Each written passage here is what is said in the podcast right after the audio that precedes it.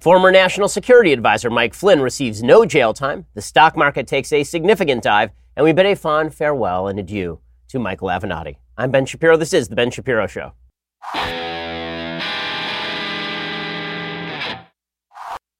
I know a lot of people are, are, you know, mourning today for George H.W. Bush. I mean, the rest of the country mourns too, but I really mourn today for Michael Avenatti um, because I, I, had once again made the mistake of betting at long odds on Michael Avenatti for the 2020 nomination. And once again, I learned my lesson. Never bet on presidential politics. We will get to all of the latest in news in just one second. First, let's talk about your impending doom. So the fact is that at one point we will all plot. And when we do, we want to make sure that our family is taken care of because we're responsible human beings, those of us who listen to this show. And that is why you ought to go check out Policy Genius. Most folks don't like thinking about dying because it's depressing, and they definitely don't like thinking about insurance, which is even more depressing than death. But you should go get life insurance right now at Policy Genius. It's the easy way to get life insurance. In 10 minutes, you can compare quotes from top insurers to find the coverage you need at a price you can afford. From there, you can apply online. The unbiased advisors at Policy Genius will handle all the red tape, leaving you free to do the things you actually enjoy. And Policy Genius doesn't just make life insurance easy. Whether you're shopping for disability insurance to protect your income or homeowners insurance or auto insurance, they can help you get covered fast. If you've been intimidated or frustrated by insurance in the past, well, you can overcome that with PolicyGenius.com. Go check it out, PolicyGenius.com, to get your quotes and apply in minutes. You can do the whole thing on your phone right this very instant. Policy Genius is indeed the easy way to compare and buy life insurance. Go check it out right now, PolicyGenius.com. Get your quotes, apply in minutes. Make sure that your family is taken care of. PolicyGenius.com. All righty. Well, I begin today with a quick note about the honoring of George H.W. Bush. Obviously, beautiful events happening all day today in the Capitol building. This is made a national day of mourning. The post office stops its service, making it, I guess, the 100th day this year that the post office will not have service. Uh, and we stop the stock markets. The stock markets are not operational today.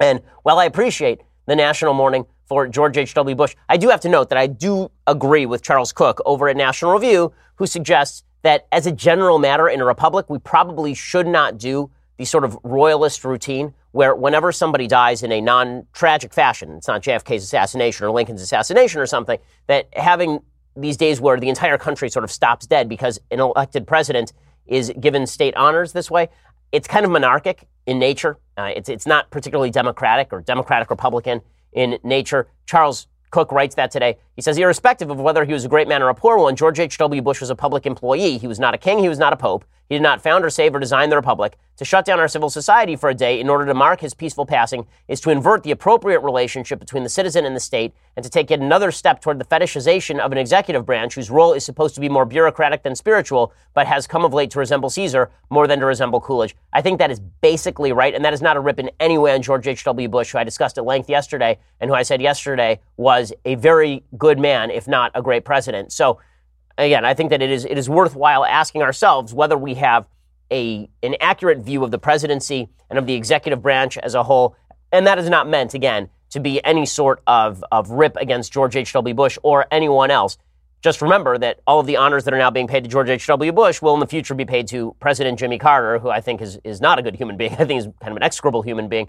Um, but I guess that since the precedent is that we're now going to do this with every president, then we are going to do it for every president who passes away from now on. Again, I'm, I'm with Charles Cooke on, on this particular question. Okay, in real in real news, and because it's not really news that there are memorial services going on in Washington D.C. today. In real news, the big news that happened yesterday is the sentencing of Mike Flynn. So here is how things went down. Basically, Mike Flynn has been recommended to have no jail time. Uh, special counsel Robert Mueller told a federal court yesterday that former Trump National Security Advisor Michael Flynn has given substantial assistance to the Russia investigation and should not get jail time. Flynn has sat for 19 interviews with the special counsel and other Justice Department offices, and his early cooperation gave prosecutors a roadmap for the Russia investigation and may have helped to encourage others to cooperate, according to the filing. The new details explaining how Flynn has helped the special counsel investigation will ratchet up the pressure on President Donald Trump, according to CNN, who has repeatedly attacked the Mueller probe as a witch hunt.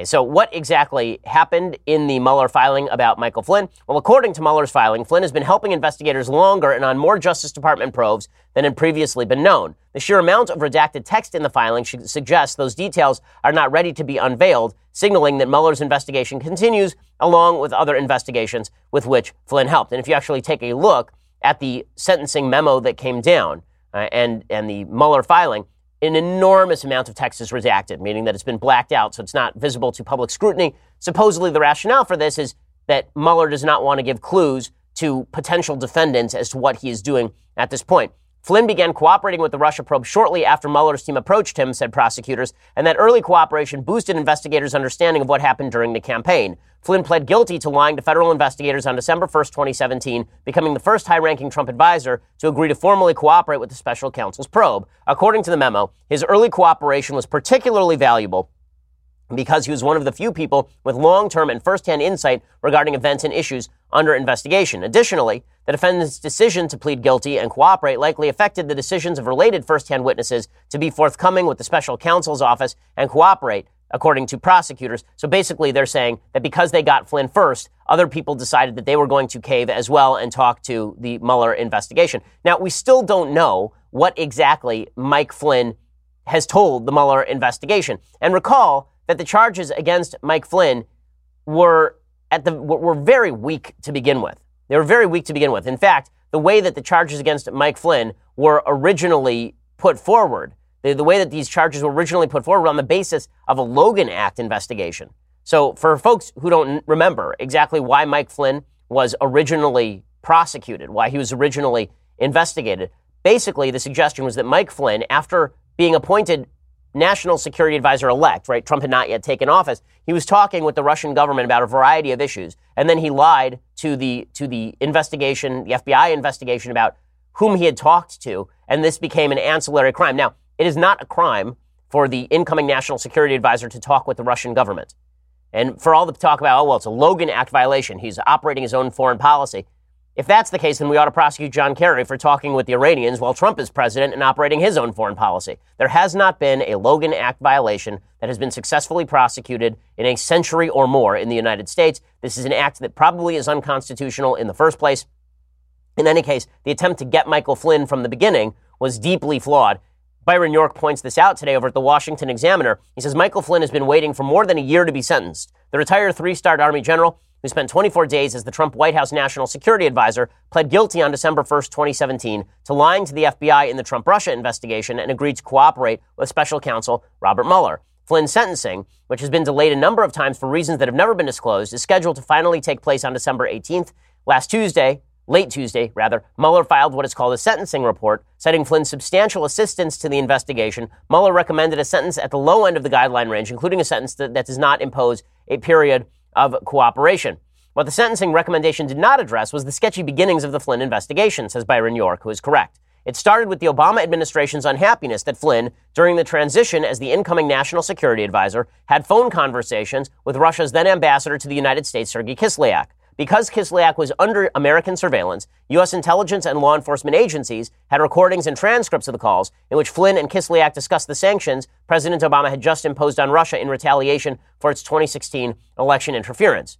There was nothing wrong with an incoming national security advisor talking to a foreign ambassador during a transition. There was nothing wrong with discussing the sanctions. But some officials in the Obama DOJ decided Flynn might have violated the Logan Act, which under which no one has ever been prosecuted, which prohibits private citizens from acting on behalf of the United States government. The Obama officials said they were also concerned by reports that Flynn, in a conversation with Vice President Mike Pence, had denied discussing sanctions. This, they felt, might somehow expose Flynn to Russian blackmail. So Obama appointees atop the Justice Department sent FBI agents to the White House to interview Flynn, who was ultimately charged with lying in that interview. Originally, the FBI did not think that, Mar- that Flynn lied. In March 2017, James Comey, then the FBI director, told the House Intelligence Committee that two FBI agents who questioned Flynn did not detect any deception during the interview and saw nothing that indicated to them that Flynn knew he was lying to them. And then Comey said the same thing in front of the Senate Judiciary Committee. FBI number two Andrew McCabe told the House the same thing. Only later, after Comey was fired and Mueller began his investigation, was Flynn accused of lying, and he ultimately pled guilty.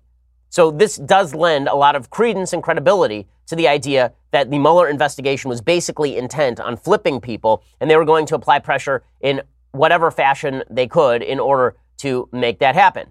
The sentencing memo talks about how Flynn, his cooperation has been substantial, but again, we don't know what that cooperation looks like because the cooperation itself is under wraps, basically. Uh, so the, the filing says that Flynn sat for 19 interviews with the special counsel and the DOJ during the Russia investigation. Portions of the memo were redacted, according to Ryan Saavedra over at the Daily Wire. because it contains sensitive information about ongoing investigations. The filing states that when the FBI interviewed Flynn on January 24, 2017, about his interactions with the Russian ambassador, the defendant falsely stated he did not ask the Russian ambassador to refrain from escalating the situation in response to the sanctions and falsely disclaimed any memory of his subsequent conversation with the ambassador in which the ambassador said that Russia had acceded to the defendant's request. Now, there is part of this where Flynn is a little bit more guilty. Supposedly, that part is where Flynn was dealing with the Turkish government. So, according to the DOJ, on March 7, 2017, the defendant made materially false statements in multiple documents that he filed pursuant, pursuant to the Foreign Agents Registration Act pertaining to a project he and his company had performed for the principal benefit of the Republic of Turkey. The FARA filings omitted the material fact that officials from the Republic of Turkey provided supervision and direction over the Turkey project. NBC News is all over that. They say that basically Flynn was a tool of Turkey. The documents specifically state that a key component of Flynn's work for Turkey involved the government's efforts to remove from the U.S. a Turkish cleric living in Pennsylvania. Turkish President Recep Tayyip Erdogan, who is a fascist, accuses the cleric Fethullah uh, Gulen of orchestrating a failed coup against him in July 2016. Flynn began working for Turkey about a month later. According to federal prosecutors, they say that Flynn's decision not to disclose he was aiding the Turkish government impeded the ability of the public to learn about the Republic of Turkey's efforts to influence public opinion about the failed coup, including its efforts to effectuate the removal of a person legally residing in the United States. Again, these were very weak charges that were brought against Flynn, specifically based on lying to the FBI, which is, well, a crime, an ancillary crime to the underlying crime. The documents say the defendant's business relationship with the Republic of Turkey was thus exactly the type of information FARA was designed to ensure was within the public sphere. The filing cited Flynn's false statement that he had written an op ed on election day favorable to Erdogan's view of Gulen at his own initiative. So the idea here is that he had created a great sin. But all of this is ancillary to the big question, which is what has Flynn told Mueller? And we're going to talk about that in just one second and what's ahead in the Mueller investigation. First, let's talk about how you can keep your home safe. So I am somebody who is deeply concerned about home security, especially after watching the situation with Antifa members going to Tucker Carlson's house. I'm somebody who cares a lot about home security, and that's why I rely on Ring. Today, over a million people use the amazing Ring video doorbell to help protect their home. Ring knows that very often somebody will ring your doorbell to see whether you're home or not and then rob your house.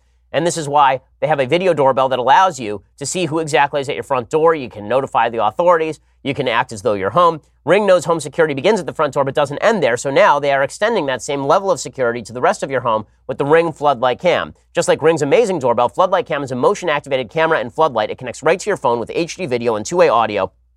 It lets you know the moment anyone steps on your property. You can see and speak to visitors. You can even set off an alarm right from your phone. With Ring's floodlight cam, when things go bump in the night, you'll immediately know what it is. Whether you're home or away, the Ring floodlight cam lets you keep an eye on your home from anywhere. That floodlight cam is the ultimate in in-home security with high visibility floodlights, a powerful HD camera that puts security in your hand. Save up to 150 bucks off a Ring of Security kit when you go to ring.com slash Ben. That is ring.com slash Ben. Again, ring.com slash Ben. Use that slash Ben to save up to 150 bucks off the Ring of Security kit and make your home safer. Again, that's ring.com slash Ben for the special deal. All right. So what exactly has Flynn told Mueller at this point? The answer is we simply don't know. And people are speculating. People are speculating because it says that he's been helping in three ongoing investigations, including one criminal investigation that we supposedly don't know anything about yet. Maybe that has to do with Donald Trump. Maybe it doesn't have to do with Donald Trump. Suffice it to say that nothing in the Flynn sentencing recommendation points to any further evidence of Trump Russia collusion in the 2016 election alone. More damaging is a letter that was sent by Roger Stone to the Senate Judiciary Committee this week. So Roger Stone obviously has been accused, is a Trump friend and, and kind of a dirty politics guy. Roger Stone was supposedly the cutout for WikiLeaks funneling information to the Trump campaign, maybe back and forth, is, is the accusation by the left. Well, his attorney, Grant Smith, sent a letter to Dianne Feinstein, the ranking minority member on the Senate Judiciary Committee, saying that Stone is going to plead the fifth the letter says, on the advice of counsel, Mr. Stone will not produce the documents requested by you in your capacity as ranking minority member of the Judiciary Committee. The requests, as previously stated to staff, are far too overbroad, far too overreaching, far too wide ranging, both in their all embracing list of persons to whom the request could relate, with whom Mr. Stone has communicated over the past three years, and the documents concerning imprecision of the requests. For the additional reasons set forth below, Mr. Stone respectfully declines to produce any documents and declines the invitation for an interview. And they talk about the fact that Stone had already testified before the House Intelligence committee. And Stone had requested that if any testimony were to be given, it would be held in public session because they don't want any leaks. And that is not exactly what is happening here. The Senate Judiciary Committee wants to talk to him behind closed doors. So they say that this is this is an invocation of the Fifth Amendment privilege, and it must be understood by all to be the assertion of a constitutional right by an innocent citizen who denounces secrecy. So it's not that he's trying to hide anything, according to Stone, it's that he doesn't want the Democrats selectively leaking what he tells them behind closed doors. This is still going to be painted by members of the left as Roger Stone refusing to speak on these issues at the behest of President Trump, and they're going to try to paint this as obstruction. It's hard to paint something as obstruction when you don't actually have evidence that Roger Stone did anything bad yet. So that will all determine on what Mueller comes forth with in the future. Suffice it to say that people who are jumping to conclusions at this point have no basis for those conclusions. So you're seeing people on the right, like Representative Mark Meadows, who I like from South Carolina, say that the Flynn memo is good news for President Trump. Here's what he had to say. There is no suggestion that Michael Flynn had anything to do with collusion. He was with the transition team. He was part of the campaign. And yet there's no mention of collusion. I think it's good news for President Trump tonight that this is what it's come down to. Even though they said he substantially cooperated, I think he substantially cooperated to say that there was no collusion. Okay, and then meanwhile, you got Jeffrey Toobin over at CNN providing exactly the opposite analysis, which is that this is bad bad news for Trump, the Flynn sentencing memo. As we think about how Mueller is going to characterize what went on in the Trump White House, the fact that he is saying senior government leaders should be held to the highest standards, I would be a little nervous if I were the people involved in the obstruction of justice investigation. So, uh, bottom line is this is once again just another Rorschach test. There's no evidence either way as to whether this is going to be bad for Trump or good for Trump or whatever. But people are jumping to the conclusion that best fits their preconceived notions of how this is going to go. I am perfectly happy to wait until the full Mueller report comes out and then we see what this is going to be. If I had to hazard a guess as to what this is going to be, as I have now been saying for months and months and months and months, I think what is going to come out is a lot of bad political behavior by the Trump campaign, nothing criminal, but enough in terms of ancillary crime for the Democrats to try an impeachment proceeding against President Trump, which, by the way, I'm not actually sure would benefit them.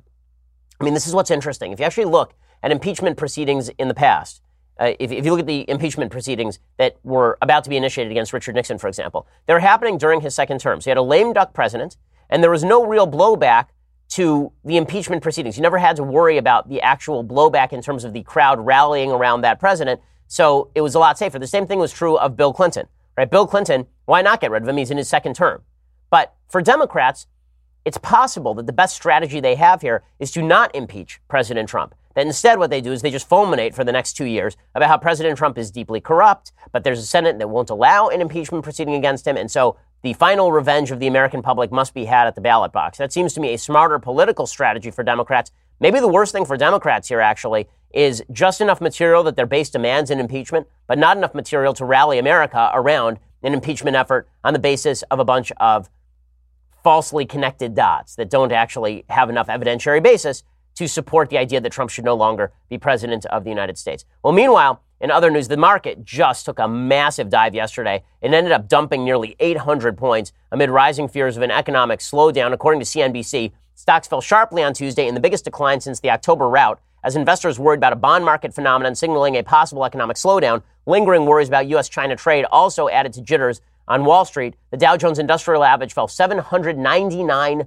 points, or 3.1%. It closed at 25,000, posted its worst day since October 10th. At the low of the day, the Dow had fallen over 800 points. The S&P 500 also declined 3.2%, mirroring that decline. The Nasdaq Composite dropped 3.8% to close back in correction territory at 71.58.43. The yield on the three year Treasury note surpassed its five year counterpoint on Monday. This is called yield curve inversion. This is never a good sign.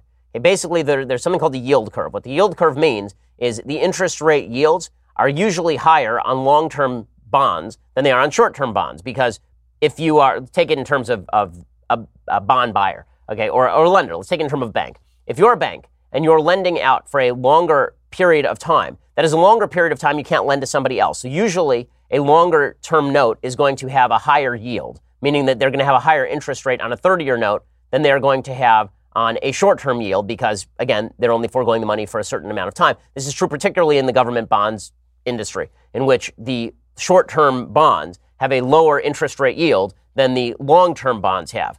But if people are very uncertain that over the long term they're going to get their bonds paid back, then you have yield curve inversion. If they think the economy is going to take a dive, then they would rather invest in short in the, in the short term. They'd rather invest in short term bonds that pay off in big ways in the next six months than they would invest in a long term bond that pays off in 10 years. And so that's a yield curve inversion. It's usually an indicator that people are seriously worried about an economic recession. Again, this is this is what CNBC talks about when they say the flattening yield curve caused investors to bail on bank stocks in concern that the phenomenon may hurt their lending margins, right? Because banks tend to mirror the bond rates. And so it is possible that banks are not going to be able to lend at the same rates they were able to lend at before. None of this is good for the economy, and that is exacerbated yesterday by President Trump and his policies on trade. We'll get to that in just one second. And then I want to get to the Democratic 2020 candidacies, which are heating up and simultaneously cooling down. But first, let's talk about preparing for disaster. Every time you put money in a 401k or an IRA, or you put jumper cables in your vehicle, or you purchase health insurance, you're prepping, right? You're preparing for the possibility or eventuality of something bad happening to you, which all makes sense. And the same goes for building a food storage plan. The government suggests that in case of natural disaster, you're supposed to have a certain amount of food and a certain amount of water on hand, and you should. I mean, we just saw this massive earthquake over in Alaska. I live in California, where everybody is worried about the big one. And the fact is that we do have an emergency food supply at my house. You should too. The best way to prepare is with My Patriot Supply. Right now, they are offering their lowest price of the year on two popular emergency food kits. Go to my special website, preparewithben.com, to see them both and order. These food kits include breakfasts, lunches, and dinners that last up to 25 years in storage. So you buy it, you stick it in the closet, you forget about it, and then, God forbid, a disaster strikes, you're ready to go when other people aren't. Preparing with My Patriot Supply is indeed the smart thing to do, so go check them out right now at preparewithben.com. That's preparewithben.com. They are offering their lowest price of the year on two popular emergency food kits, so now's a great time to do this. Preparewithben.com. Go check it out. Preparewithben.com. Okay, so the stock market took this major dump, and one of the reasons that it took this major dump is because President Trump was signaling yesterday that he was the tariff man.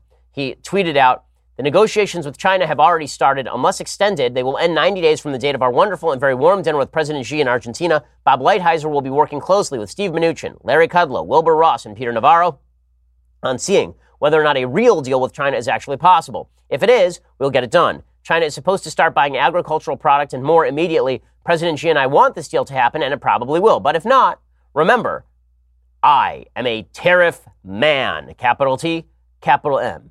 Tariff man tariff man, doing whatever a tariff can. When people or countries come in to raid the great wealth of our nation, I want them to pay for the privilege of doing so. Trade is not actually a raid on the wealth of our nation. And when I go and shop at the grocery store, the grocery store is not raiding me. He says it will always be the best way to max out our economic power. So tariffs are the best way of maxing out our economic power. Has worked awesome in the past when it basically exacerbated the Great Depression and led to a global depression. We are right now taking in billions in tariffs. We took in $7.1 billion total in tariffs. That pays for a cup of coffee on the federal level. We spend about $7.1 billion every millisecond in Washington, D.C. then he says, in all capital letters, make America rich again. Tariffs do not make you rich. Tariffs do not, if you refrain from trading with people who have a comparative advantage over you, you are poorer, not richer. Go try to grow your own materials for a sandwich. It will cost you $1,000. Or you could go to a restaurant and buy one for five bucks. It turns out that trade and mutually beneficial trade are the basis of any functioning economy. You know, President Trump is freaking out the market, and it ain't smart. He tweeted out, he tweeted out uh, this morning about how he's optimistic a deal will get done, but whipsawing between I want a deal, I don't want a deal, tariffs are great, tariffs are awful. Like none of this is good for the long-term security of the market. What people want in the market is a certain level of predictability. Unpredictability in the market is a bad thing. You actually want a consistent level of regulation. You want a consistent level of taxation. You don't want policy bouncing around like yo yo, because when it does, I don't know whether to put my money in the market. Do you? Right now, do you feel secure putting your money in the stock market? I mean, maybe, maybe not. I don't know. Nobody really has a clue at this point, And that's because you don't know what policies are going to come down the pike any moment now. All of this is also being exacerbated by the fact that politically speaking, we don't know what the hell is coming down the pike in 2020. President Trump has been extraordinarily business friendly in terms of regulation and tax policy, but all of that could change in 2020. The Democrats are obviously getting ready, uh, and, and the Democrats have put their finger on what they think is the real problem. They think that the real problem is that Democrats are too smart for the American public. Now, I remember when they said this about Al Gore in 2000s. Oh, he was just, he was too wonky. That's what happened. George W. Bush spoke to the heart of the American people. But Al Gore, he was just too intelligent. It, it's amazing. When Republicans lose, it's because they're too mean, too vicious, too cruel, and too stupid. When Democrats lose, it's because they're too wonky, too intelligent, too brilliant, too nuanced. Weird how, how, how that happens.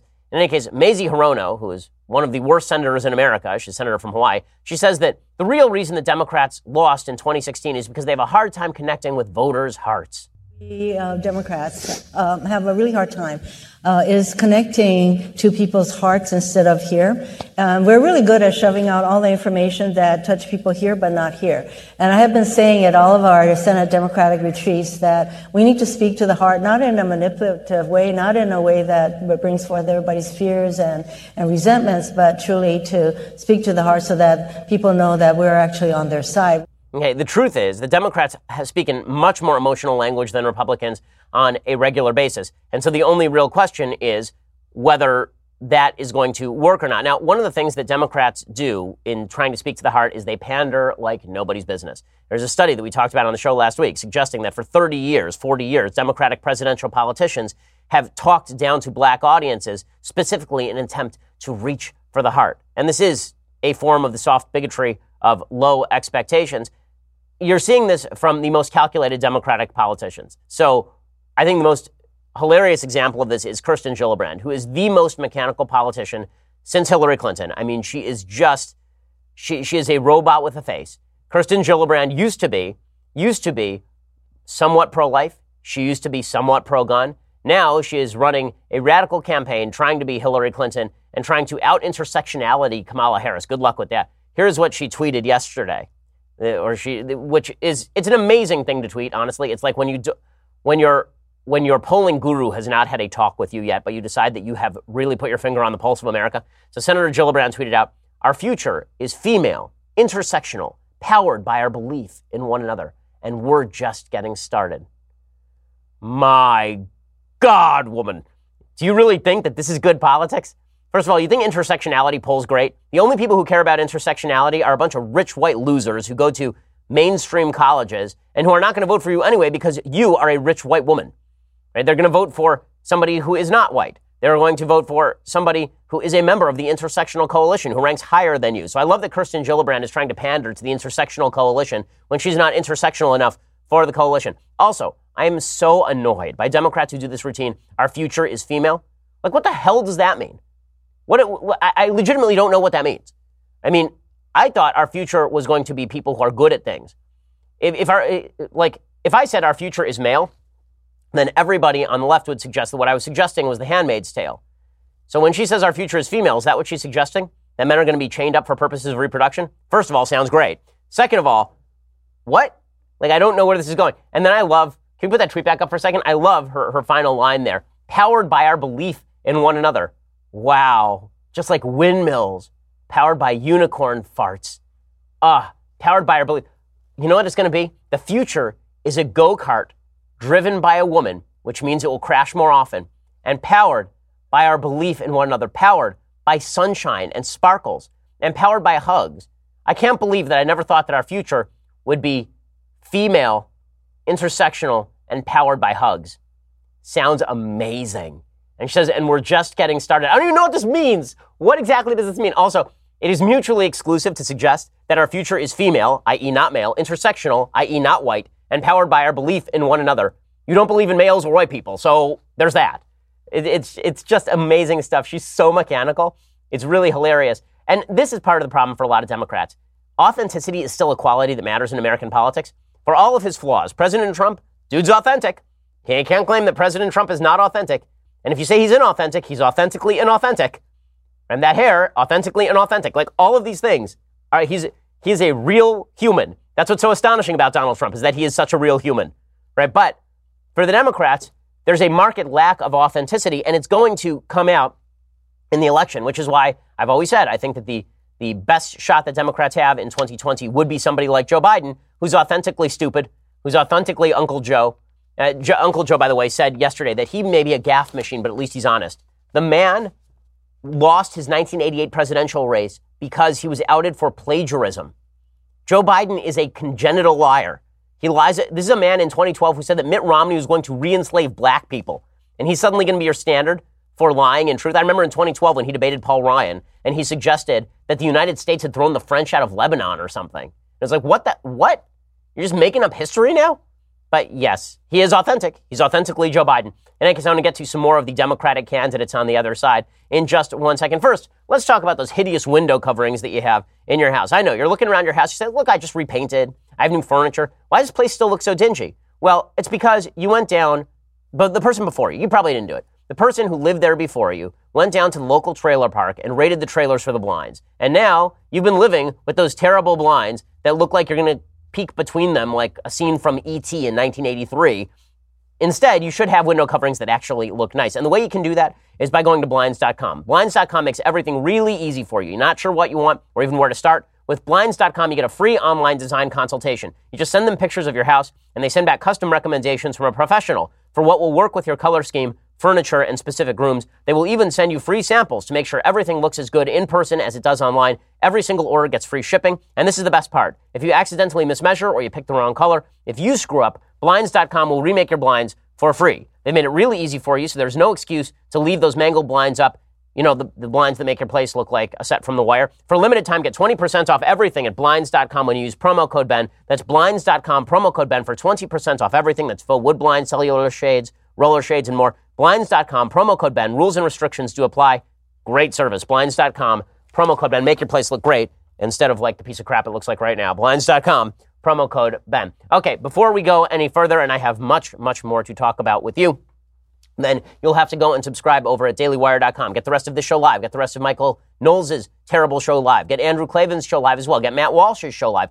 All of these wonderful joys shall be yours for the mere price of $9.99 per month. And for $99 a year, you get this the very greatest in beverage vessels. View it, cast your eyes upon it, and weep, for you have no more worlds to conquer. Go check it out right now for $99 a year. It's incredible. Also, you get to be part of our mailbag when you subscribe. You get access to the final question on our Sunday special. This week's Sunday special features David Limbaugh. David Limbaugh, I want to encourage you to tune in this week to the Ben Shapiro Show, the Sunday special. Uh, he was gracious uh, enough to interview me, and we talked about my book, Jesus is Risen. We talk about Trump and Christianity, church and state, uh, the founding fathers, and whether they were Christian. I think we have a good, wholesome discussion. At least Ben contributed very well. I was sitting here listening. So go check that out as well. By the way, before we part, I want to, if you're on Facebook, if you're a subscriber, we don't have to part at all. So, but but if I do want to note, and I want to thank everybody who listens to the podcast. According to iTunes, this year we were the ninth most listened to podcast of all podcasts on planet Earth. So thank you all for listening. Um, I think that's how I think they ranked it. What's great is that if those if those actually are rankings and you read them linearly, then it goes us and then Pod Save America. so I do have to kind of enjoy that. Thank you so much for listening. It really means the world to us that you engage with us every day. Go check out the rest of our content at dailywire.com and join the club because it's a lot of fun and we have so many awesome things coming up next year, including two more hours of the show that you can only get as a subscriber or if you're listening live on radio in some major markets, but you can't listen on demand unless you subscribe. So go over to Daily Wire and go check that out. We are the largest, fastest growing conservative podcast in the nation.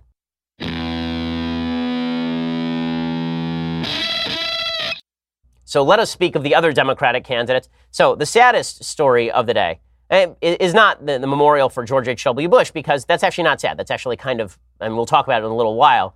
Uh, it's kind of moving and, and wonderful in, in some way. Obviously, his death is very sad, but that we've talked about.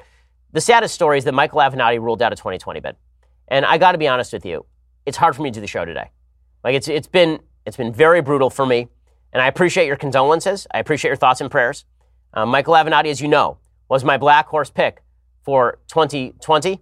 Uh, he was he was the person who was going to he was going to shock the world by being the anti-Trump, and then he has released a statement yesterday, and I'm I, I don't know how I'm going to go on, honestly. He says, after consultation with my family and at their request, I've decided not to seek the presidency of the United States in 2020.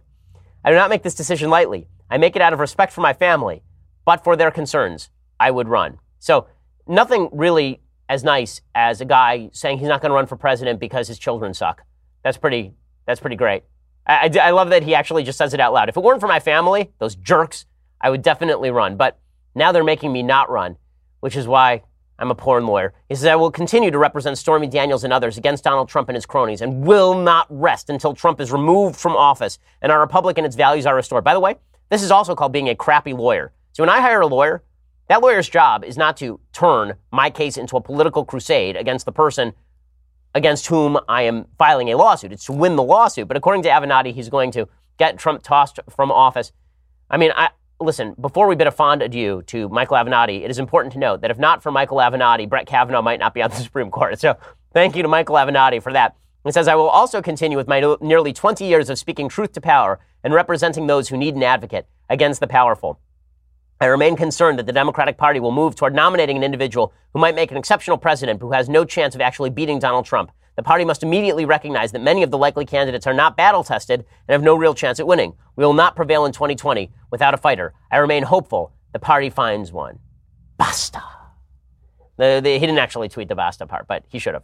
Um, so, in any case, he is out. Michael Avenatti out, and a moment of silence for Michael Avenatti, who will go back to representing people who um, who are receptacles of, of human fluids for money. Uh, Deval Patrick uh, also says that he is not going to announce for president. So this reduces the ranks of possible Democratic candidates from 150,211 to 150,209. Uh, so former Massachusetts Governor Patrick Deval is set to announce he will not run for the Democratic presidential nomination in 2020, according to multiple reports. Now, why is that interesting? It's interesting because Patrick is close friends with Obama. And there was a lot of speculation that Deval Patrick was going to be endorsed by President Obama as sort of the Obama Nouveau. He was going to be the man of color running from a liberal state who was going to sweep the nation with a red states and blue states were the United States routine.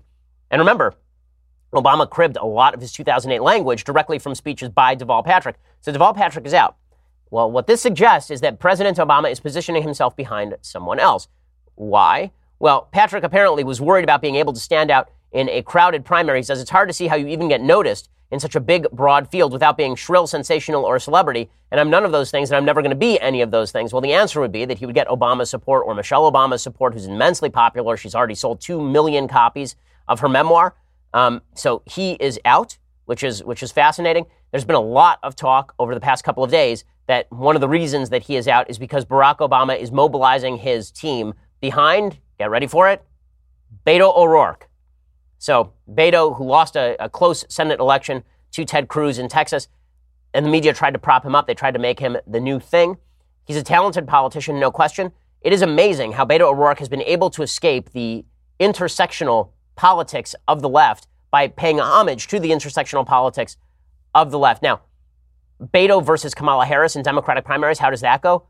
Who the hell knows? Because it is true that a disproportionate number of Democratic primary voters are black, and they tend to and they tend to vote disproportionately for black candidates in Democratic primaries when available. So, can Beto O'Rourke overcome that? Who knows? Also, who knows how this whole thing breaks down? Because remember, a lot of the Democratic Party primaries in these various states are not actually winner take alls. So, you recall that in the Republican primaries, a lot of these states were winner take all. So, Trump would win like 31% of the vote in South Carolina, and then he would take all of the delegates. Uh, and that's how he built up this whopping delegate lead that allowed him to win the nomination. Well, a lot of the Democratic primaries are not that way. A lot of those Democratic primaries are proportional representation, which means that if you have 11 candidates in a Democratic primary and each of them are winning 9% of the vote, you could go to the convention without an obvious frontrunner and the superdelegate procedures that were just trashed in order to sort of cater to Bernie Sanders. All of those superdelegates are no longer relevant. So you could actually see an enormous amount of chaos and infighting from the Democrats in 2020 with 1 million candidates running against each other, barring the possibility of a big name like Michelle Obama tossing her hat in the ring. And I, am not somebody who's going to completely discount the idea that Michelle runs. Uh, you know, I think that there's a solid possibility that all of this has been a head fake, and that Michelle Obama says, "Listen, for the good of the country, we need someone unifying. I'm in." If she were to run, it would be a very, very bad thing for President Trump. She does have a lot of of popularity still with the American public. Uh, okay, meanwhile, in other news that is, you know, I think bad news, the Weekly Standard uh, is apparently going to be shut down. That is the news from CNN and a bunch of other outlets. The Weekly Standard has been a long time uh, popular right wing conservative magazine. It was, it was largely seen as very much in sort of the George W. Bush mold on foreign policy. It was neoconservative, it was very interventionist on foreign policy. According to CNN, the fate of the Weekly Standard, a conservative magazine that has staked out a position as a publication on the right, still critical of President Trump, is uncertain. Editor in chief Stephen Hayes told staff in a series of phone calls on Tuesday, according to two people familiar with the matter. The magazine's pre- precarious position comes after its leadership spent months searching for a buyer, the people told CNN. And those people explained that the Weekly Standard's leadership had butted heads with Media DC, the current publisher of the magazine, and that the two parties had agreed to allow Hayes to search for a new owner. However, Media DC recently informed the Weekly Standard's leadership that the company was no longer interested in a sale, those people said. Instead, the chairman of Media DC asked to meet with Hayes, and the basic assumption is that the Washington Examiner, which is owned by the same parent company, uh, and is starting a new news magazine, which looks quite good, with Seth Mandel, my friend Seth Mandel, as the editor over there, uh, that they are going to pick up all of the subscriptions that Weekly Standard has, and Weekly Standards will shut down as a brand. So there's been a lot of talk in both right and left wing media about whether this is reflective of the fact that the Weekly Standard has been overtly anti Trump throughout his presidency.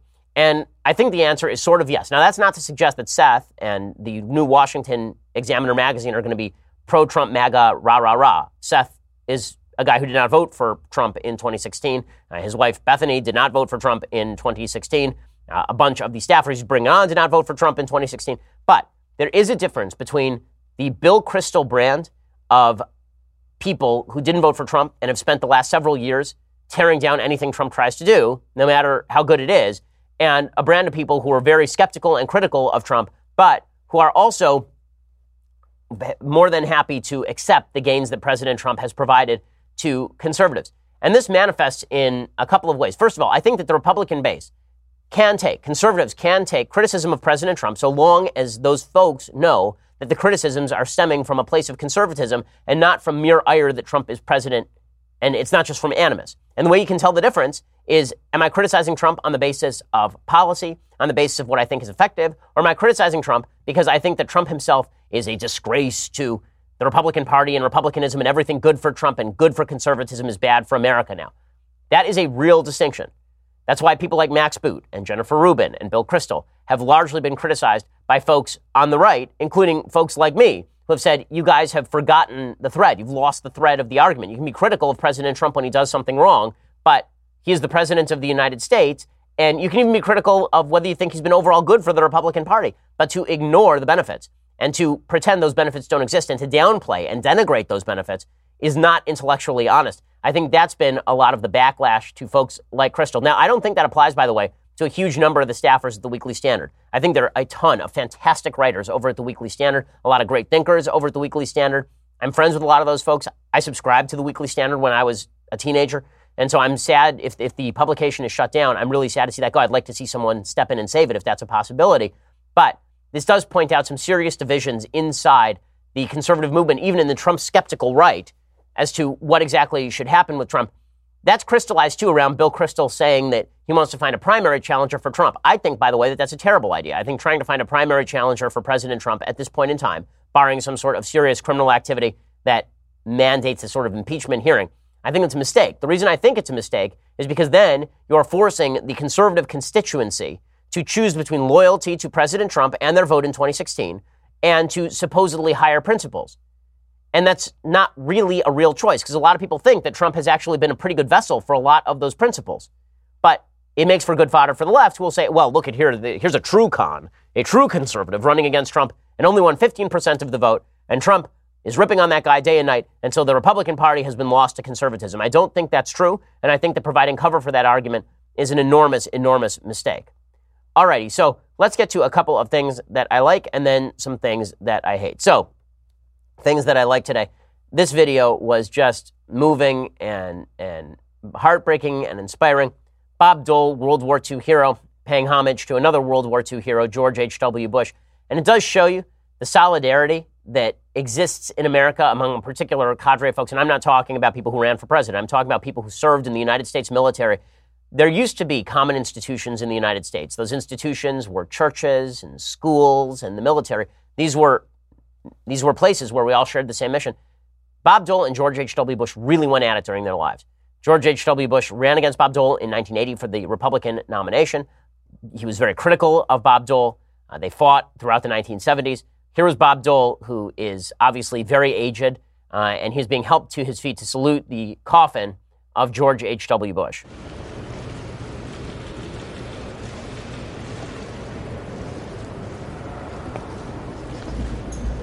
I mean, there's still solidarity behind certain principles in America. If we lose that solidarity, we lose everything.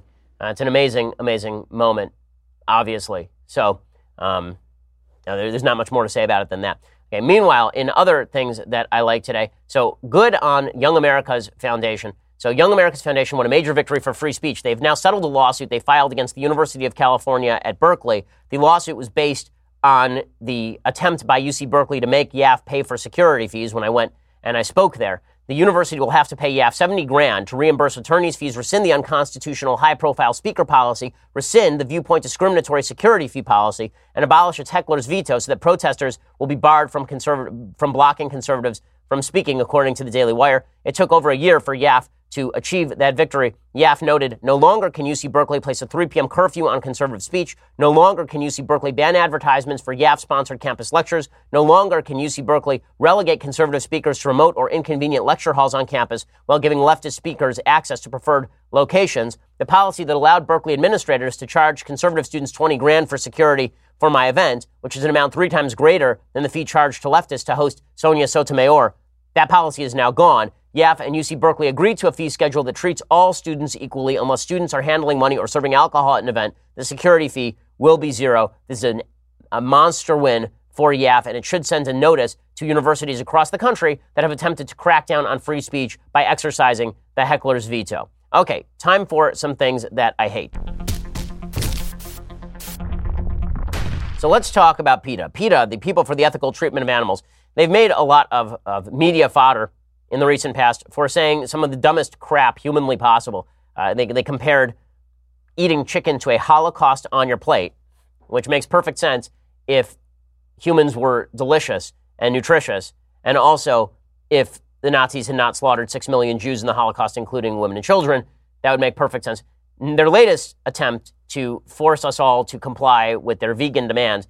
And by the way, I am somebody who is actually pretty warm to the idea that as nutritional advances are made, that we should move toward those nutritional advances that allow us to treat animals better. But PETA annoys the living hell out of me.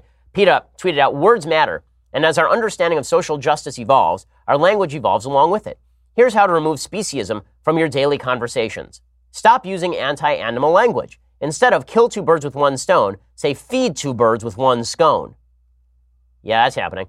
Instead of be the guinea pig, be the test tube. Instead of beat a dead horse, feed a fed horse, which also seems, by the way, like you're mistreating an animal. It says, instead of bring home the bacon, bring home the bagels, which is pretty Jewish. And they say, take the bull by the horns. Instead of that, take the flower by the thorns. Yeah, that's definitely going to cure all the problems, PETA, is that we're going to start treating animals better because we say, bring home the bagels instead of bring home the bacon. Because when somebody said bring home the bacon, when I say bring home the bacon, I specifically am talking about physical bacon. I, the Orthodox Jew. You know, but but you know what? Here's the truth. This is basically meat and potatoes kind of stuff. And I'm not against changing some of our euphemistic language, our idiomatic language. After all, there's more than one, one way to skin a cat. So that's that's possible too. Also, it is worth noting, as producer Senya noted before the program, People for the Ethical Treatment of Animals is sort of fond of killing animals. There's a piece in Huffington Post from 2017 by the director of the No Kill Advocacy Center talking about how many animals PETA actually kills. Uh, apparently, in 2014, PETA killed 2,324 of the 2,626 animals it acquired. It had a 1% adoption rate. In 2015, it killed another 1,500. Last year, 1,442 were put to death. The majority of the remainder were taken to local pounds where they were also killed. So well done, PETA, just doing the work that, that I guess none of the other animal killers will do. Okay, other things that I hate today. You know, one of the things that makes conversation about difficult topics very, very rough is when people attribute bad motive to certain folks without attributing similar motive to other folks. And this is particularly true on issues of race, is that every issue in which race is implicated, racism is immediately called. An example of that today, Ronald Wright is a professor of law at Wake, Univers- Wake Forest University, has a piece at the New York Times called Yes, Jury Selection is as Racist as You Think. Now we have proof. So, what exactly is the proof that jury selection is racist? Well, based on statewide jury selection records, our Jury Sunshine Project discovered that prosecutors remove about 20% of African Americans available in the jury pool, compared with about 10% of whites. Defense attorneys, seemingly in response, remove more of the white jurors, 22%, than black jurors, 10% left in the post judge and prosecutor pool. I love how they just insert that phrase, seemingly in response. There's no evidence that it's seemingly in response, that it's like prosecutors say, you know what, we're going to remove black jurors from the pool because we're racist. And the defense jurors are like, you know what, to stop racism we're going to dismiss white jurors. Obviously, what's happening here is that both defense and prosecutors are using, using race as a proxy for political viewpoint when it comes to matters of crime. That's what's obviously happening here. Now, is that racism? Well, it's what Thomas Sowell would call discrimination type 2. So Thomas Sowell, we've talked about this on the program before, the economist Thomas Sowell, who is black, obviously, he has, he has a book called Discrimination and Disparities, and, or Disparities in Discrimination. And he posits a sort of thought model when it comes to discrimination. There are a couple of different types of discrimination. There's discrimination type 1, okay? This is like this is open discrimination type 1 is you discriminating based on what sort of food you want for dinner tonight. That's you discriminating on the basis of who you want to marry, right? That discrimination is just a choice. Then there's discrimination type 2, which is I hate members of a particular race or think that members of a particular race are lesser on the basis of biology, that would be racism or Jews are a member of a conspiracy because they are members of the Jewish tribe, right? This, this sort of thing is discrimination type two. So I misspoke earlier. This, this jury selection stuff would be an example of what Sowell calls discrimination 1A. And this is using race as a proxy for other factors in the absence of other information. So to take an, a perfectly valid example, people on the left use affirmative action in this way. They say that in the absence of other information, if I look at a black person and a white person, I can assume the black person is poor and had a worse educational background. Thus, we should give that person an advantage in college admissions.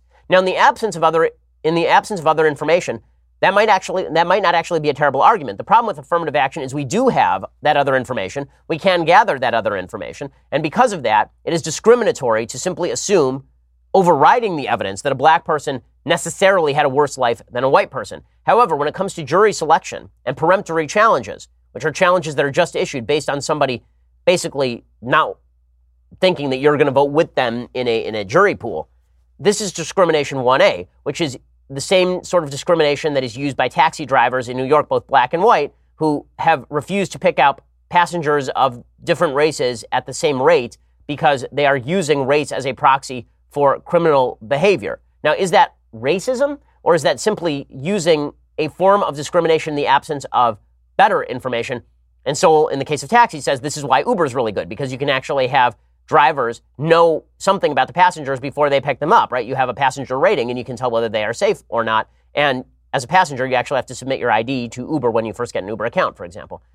Th- this is why we need more information, not less information, but to attribute jury selection to racism on behalf of the prosecutors, but not racism on behalf of the defense, is to ignore the real issue when it comes to jury selection, which is people using race as a proxy for political viewpoint, and instead suggest that it's just the prosecutors hate black people, which is obviously not the case.